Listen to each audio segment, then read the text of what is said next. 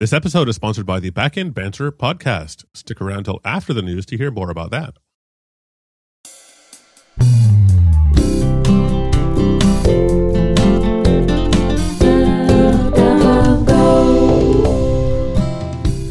This is Cup of Go for November 10, 2023. Keep up to date with the important happenings in the Go community in just 15 minutes per week. I'm Jonathan Hall. And I'm Mihai Todor. Hi, Mihai. How are you? Hey, Jonathan. Doing okay. Happy Friday. Thanks for stepping in when Shai couldn't join us. He hopes to be back next week, but uh, until then, we're making do. And we have a celebration this week. It is Go's 14th birthday. Whoa!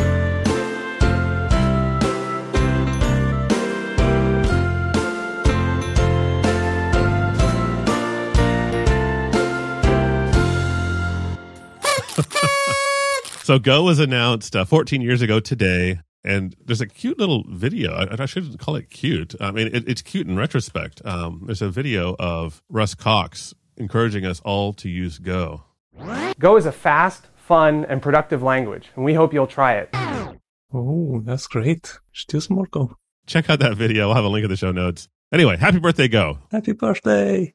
So to celebrate the the birthday, Go recently had a security release. Do you want to tell us about that? Sure. So uh, there was a very minor release, Go one, uh, 21.4 and Go 2011, and it contains a bunch of fixes around Windows path handling. So this is probably only relevant for people who are on Windows and run Go on Windows. And uh, there was some discovery there around how certain specific specifiers in, in the Windows path can be vulnerable in, in Go. So they had to like go and update a bunch of stuff on how to make that safe. But yeah, if you're on Windows, do check that out and make sure you update your Go so you don't get vulnerable. I was kind of confused by this. Like, I, I didn't know that you could have question marks in a Go path, let alone two of them together. But I don't use Windows, and I certainly don't run Go on Windows. Yeah. Even if you don't use Windows, though, you should probably update. There were a few other bug fixes in this security release. They aren't security related, but there were a couple compiler bugs, minor things, uh, like three or four things. So, still a good idea to update. But if you're using Windows, definitely update. Yeah, always update. And there was a new proposal about deadcode command. Would you like to talk about that one? Yeah, yeah. So I think we mentioned it on the show a few maybe months ago. Uh, there's a, a tool in the the X repository experiment. I don't know if that's experimental or external. I don't know what the X stands for. Um, it was a dead code tool that you could run on the command line that would detect dead code in your project. And I found it to be really useful cleaning up an old legacy project. Uh, but it's in the internal path, which doesn't really mean anything for a command, except that it's kind of a signal to those installing it that this isn't really public. So it's, I would say, experimental up till now. There's a proposal now to graduate it to public supported status. So that's the proposal. I'm looking forward to this. I'm already using the tool on a daily basis, but I think that would give it a little bit more attention and maybe polish it a little bit more. And uh, I think it's a good thing. Yeah, I love it as well. Like when I joined the Benthos project, uh, it didn't have linters enabled, and I enabled golangci-lint.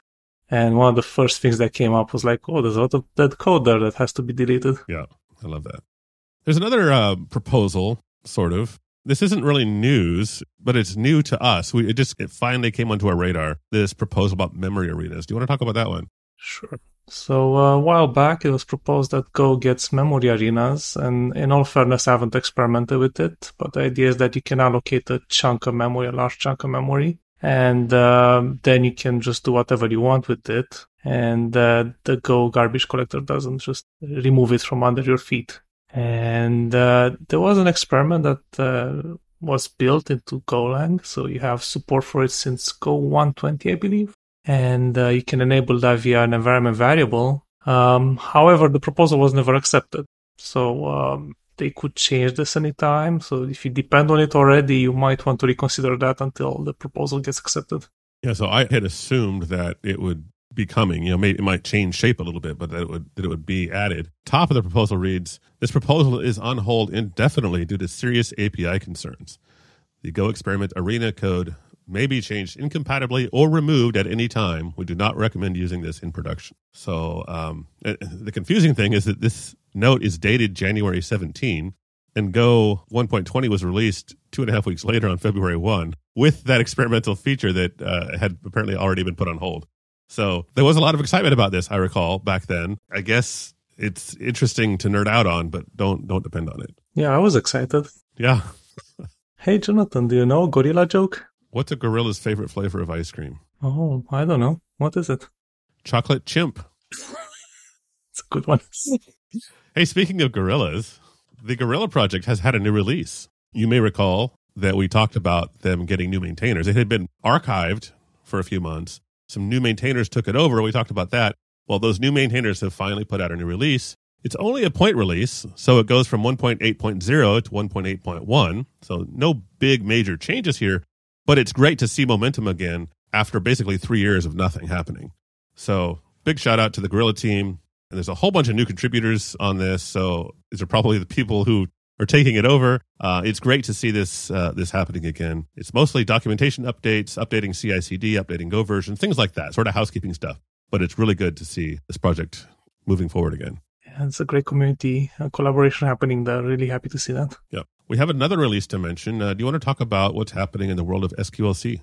Sure. So I saw that uh, SQLC 1.23, 1.23 with PG Vector support got released. And I assume that's something to do with Postgres, and that's uh, literally all I know about it. But uh, you might want to check that out. And they also have a blog post that uh, they released uh, where they are mentioning that SQLC Gen Go is published as a separate package that you can uh, use and uh, do whatever you want to do with it. So that's pulled out from the main repo and kind of mirrored as a separate package. So they're going to keep that up to date. I guess we can switch to AWS news. Uh, want to tell us what's new in the AWS, world, Jonathan? So this this is interesting. AWS recently announced they're changing their their Go support policy.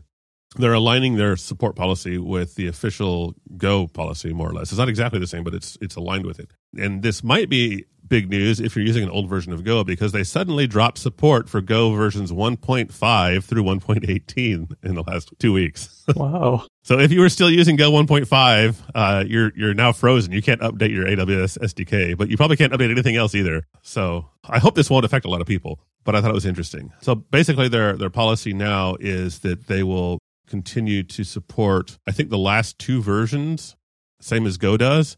Plus, I think it was six months. So the, the way this works is Go 1.18 uh, lost support from the Go project in February of 2023 when Go 1.19 was released. AWS SDK continues to, continues to support it for six months after that, up till October 2023. So it's a little bit more forgiving than the Go policy, but less forgiving than it was two weeks ago when you could still use it on Go 1.5. Yeah, lots of stuff to keep in mind there, especially if you have it as a transitive dependency. It could impact you in various unforeseen ways. Indeed.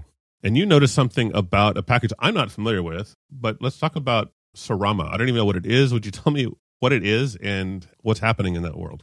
So Sarama is a beast, and if anyone uses uh, Kafka from Go, then they're probably familiar with it. And Kafka has a long story in Go because there's like multiple libraries out there that give various flavors of support for uh, connecting to Kafka and reading data. And Sarama is probably the most popular one. And it used to be owned by Shopify, so they developed it. But then, for whatever reason, they decided to kind of switch away from uh, supporting this library and uh, they abandoned it for a while. And then IBM stepped in and they were like, hey, we can take over. So it got transferred to IBM, which is great. Now it actually has active support for it. Uh, and it got a new release. So you might want to update your dependencies and pull in this new version of it.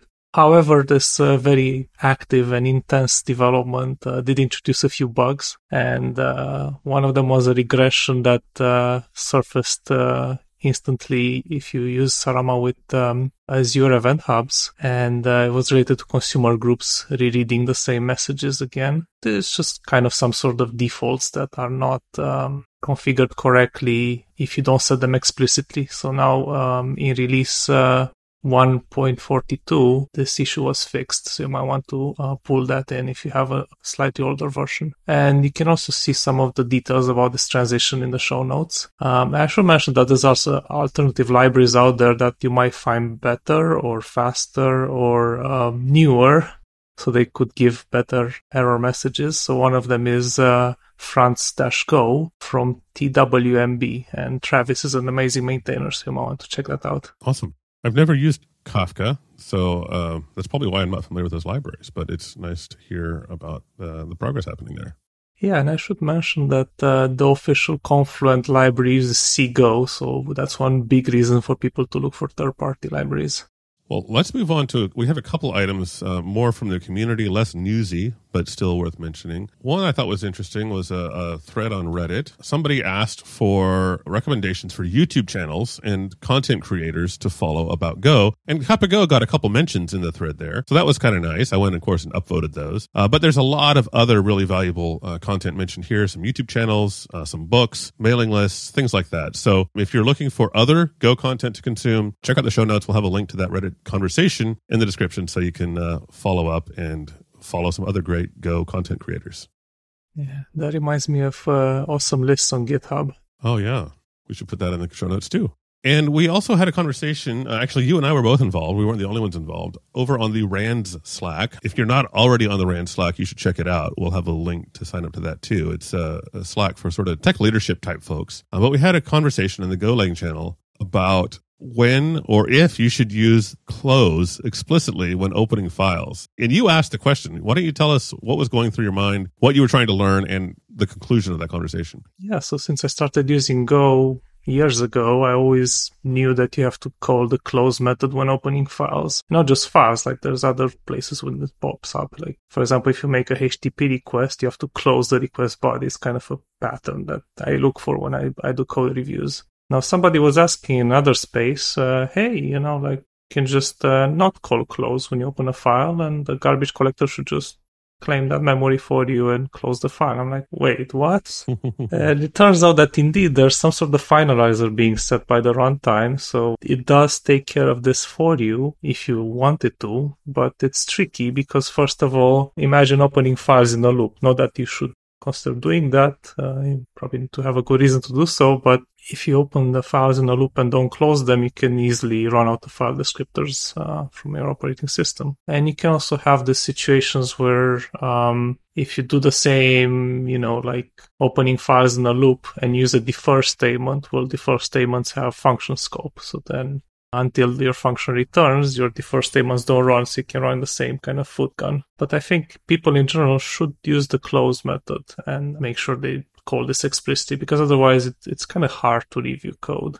I've seen code bases where it's kind of tricky to do this because you might open a file in a certain function, but then you have to use it in another function and kind of pass it around. So then you have to think about ownership. But that's up to you to untangle and Good. Well, I want to throw in one bonus item here. Uh, this has been sitting in the backlog for a while, but I think it's a, a good time to mention it.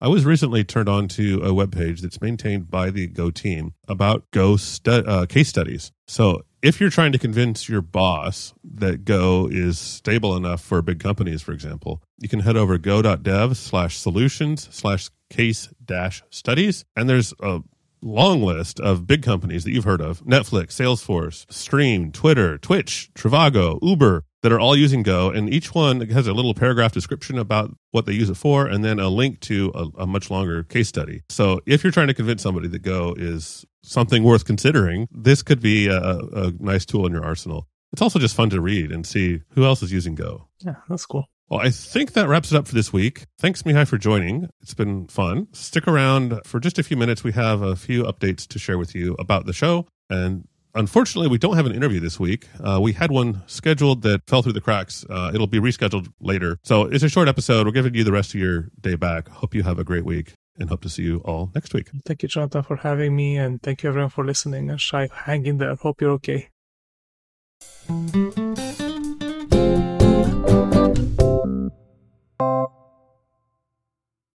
If you are a backend developer, you will enjoy the Backend Banter podcast with our friend Lane Wagner. The Backend Banter podcast is the show's sponsor this week. So I really want to give a big shout out to them. Check them out. I know you like to listen to podcasts because you're listening to my voice right now. And there's a 90% chance that you're a backend developer. So it should be relevant to you. Lane Wagner is also the founder of Boot.dev, which is a great online gamification learning platform if you're trying to level up your backend development skills in either Go or Python. Boot.dev is a great uh, resource for that.